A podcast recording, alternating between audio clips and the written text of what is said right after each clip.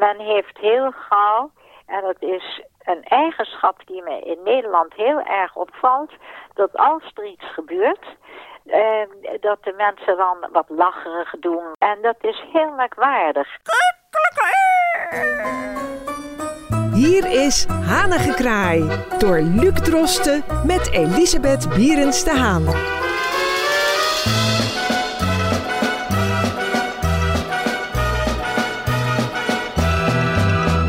Hartelijk welkom bij weer een nieuwe Hanige Kraai. En deze week gaan we het hebben over leedvermaak, of zoals mevrouw Bierens de Haan het noemt. En dat is natuurlijk voor mij als docent Duits ook uh, als muziek in de oren. Schadenfreude. Mevrouw Bierens de Haan, u gaat mij toch niet vertellen dat u dol bent op schadenfreude? Nee, het valt me op dat dat heel vaak gebeurt.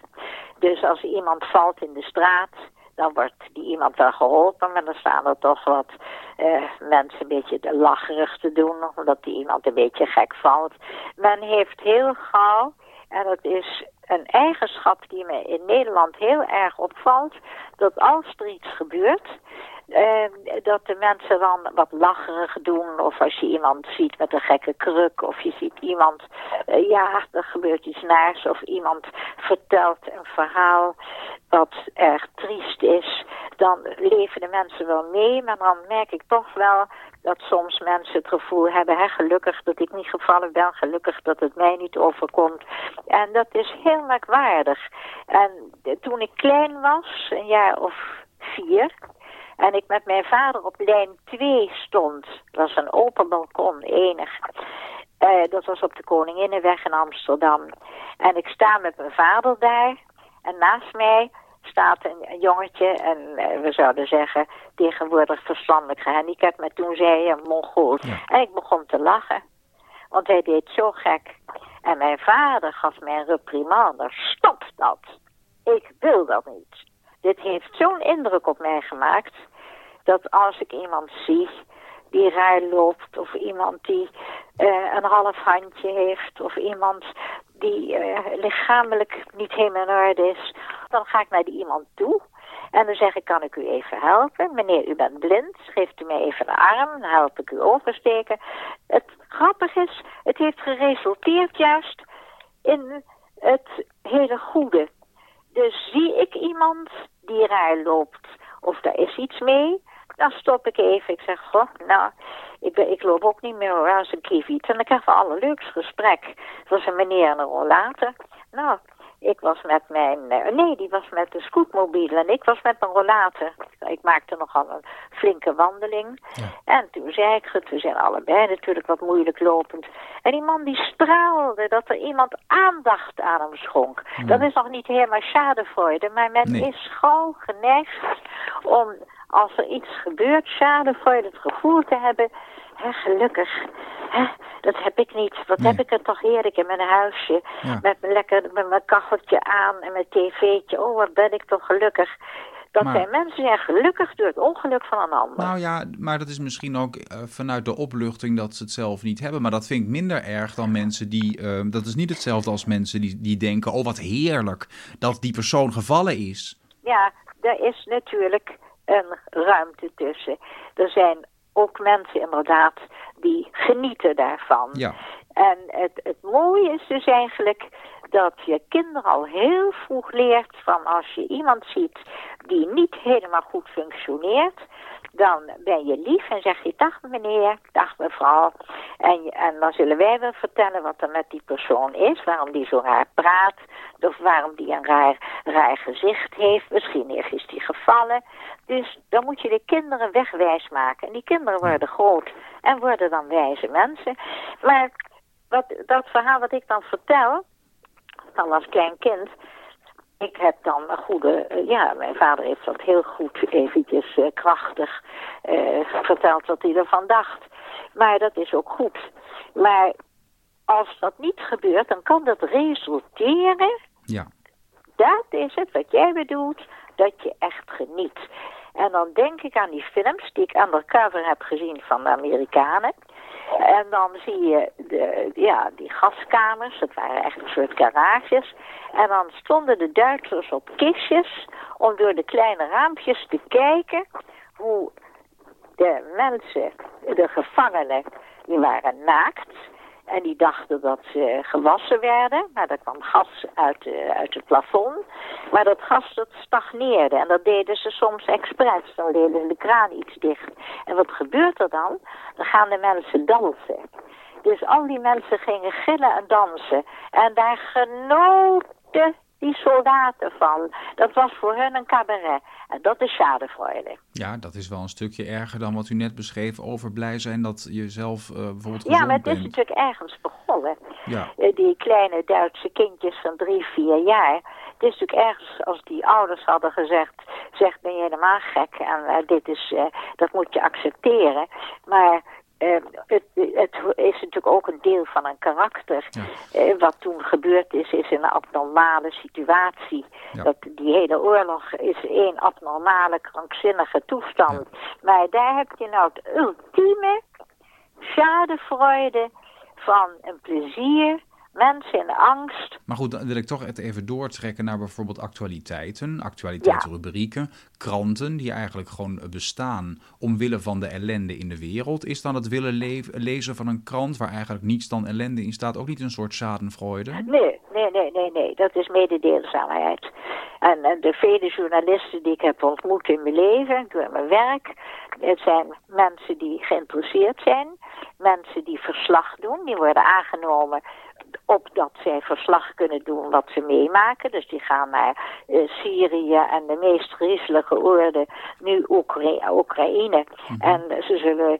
Nee, dat is beslist okay. niet waar. En dan dat iets anders, uh, bijvoorbeeld uh, detective verhalen, crimi-romans, waarin dus moorden ja, worden gepleegd. Kijk, is dat nou, dan niet een soort schadenfreude? Ach, kijk eens. Nee, dat valt onder weer een hele andere categorie. Dat is eigenlijk van uh, ik ben met een detective bezig, daar heb ik reuze plezier in. En het, het, is helemaal niet bloederig, het is helemaal niet akelig, maar het is wel geest. Ik vind het een geestig boek. Daar ben ik mee bezig omdat ik dat leuk vind. Ja. Nee, dat is van, het is, je kan het tot zijn essentie terugbrengen, dat je plezier hebt in, in iemand of iets of een dier die lijdt, en dat kan weinig zijn of veel zijn. Um, dus mijn vader... Ja vertelde dat vroeger de methode in China was in de gevangenissen, dat de gevangenen zaten dan in hun cel en dan lieten ze een waterkraantje heel langzaam lopen en hoorde de hele tijd tup. En daar werden mensen echt gek van. Kijk, en dan, dan hadden die Chinezen reuze plezier. God, het is alweer 50, 60 jaar geleden. Dat zal zeker niet meer. Er zijn weer andere dingen. Schadefreude als je terugbrengt tot, tot het begin, dat betekent, uh, ja, plezier hebben, uh, een beetje lacherig doen, een beetje plezier hebben in, in het... Uh, ongeluk van de ander. ongeluk van de ander en in de nare situatie van een ander. En dan toch nog één vraag. Hoe kijkt u dan aan tegen bijvoorbeeld de roddeljournalistiek en de roddelbladen? Die dus eigenlijk uh, constant schrijven over het wel en wee en de problemen van bekende mensen. Ja, daar zeg je, nee, daar, daar zeg je me wat. En uh, dat is niet niks. Iedereen wordt gevolgd. En zo'n Patricia Pai en Gordon al die mensen... die hebben geen leven, die worden op de voet gevolgd. Maar dat is nog niet schadevol. Dat Oh. vind ik nog niet... En, en, hallo? Hallo. Dat vind ik nog niet. En ja, af en toe dan... Ik, dadelijk is de batterij op. Maar Oh. kijk eens, dat is nog niet wat ik bedoel. Uh, het is eigenlijk meteen weer bij... Het, het is heel eenvoudig. Ik struikel over een treden van een trap. Mhm. Dat gebeurt, het is niet gebeurd, maar dat kan gebeuren. En dat dan toevallig iemand dat ziet en, en die moet dan lachen. Ja. Dat is schadefreude. Ja.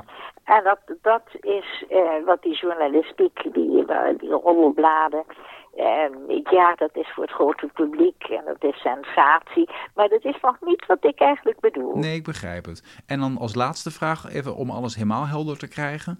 Ehm, heeft dan voor u het begrip schadenfreude ook een andere definitie dan het Nederlandse woord leedvermaak? Of is dat voor u hetzelfde? Nee, dat is hetzelfde. Wel, Maar ja. ik vind het mooier in het Duits. Ja, dat is sowieso. Ja. Ik vind hoe meer Duits er in de media komt, hè, daar kan er ook niet genoeg van zijn. Ja, men heeft nog steeds de aversie tegen Duitsland vanwege de Tweede Nou, Wereldoorlog. weet ik niet hoor. Voor mij Nee. staat al wel redelijk aan het weg ebben. Oh, dat is mooi. We moeten nou gewoon verder en we moeten eh, mondiaal denken en Europees denken. Ja hoor. En eh, ja, Dat leedvermaak. Leedvermaak, het is ietsje... het leedvermaak is ietsje zwakker. Schadefreude. Dat, dat zegt het helemaal. Hè? Dat Ja, is het is een lekker woord ook. Het Ja. is wat aanvallender. Ja, het is een lekker woord. Het is, het is, een, het is een mooi woord. Ja, nou ja, goed. lieve eh, Luc, voordat de techniek ons verbreekt. Ja, voordat u uw telefoon het opgeeft, bedoelt u, Ja, gaan wij het afronden. Ja. Ik wens u, eh, ik wil trouwens oh, nog één laatste vraag. Bent Ja. u, eh, heeft u zich ooit in uw leven wel eens zelf slachtoffer gevoeld van schadenfreude? slachtoffer, dat heeft een zekere zwakke kant. Nee. Nee. En, Nou, en dat nu, ik, goed. nu ik dus eh, wat, wat minder goed loop, en dan voel ik me helemaal geen slachtoffer. Ik denk, dat hoort gewoon bij mijn leeftijd, klaar. Nou, dat en eh, eh, daar moeten mensen niet over zeuren, dat is gewoon zo. dus dat is geen bron van zorg. En het is geen bron van zorg. En eh, er zijn mensen die zich daar reuze druk om maken als ze iets hebben.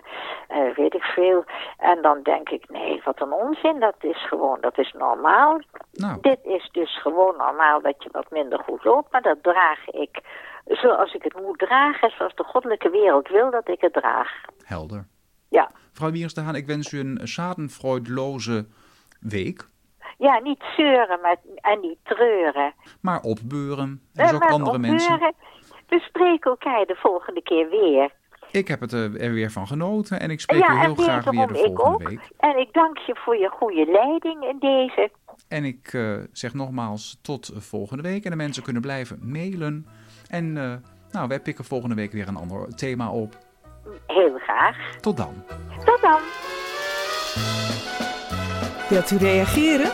Dat kan. U kunt direct contact opnemen met mevrouw Berends de Haan via haar eigen mailadres elisabethberendstehaan.ziggo.nl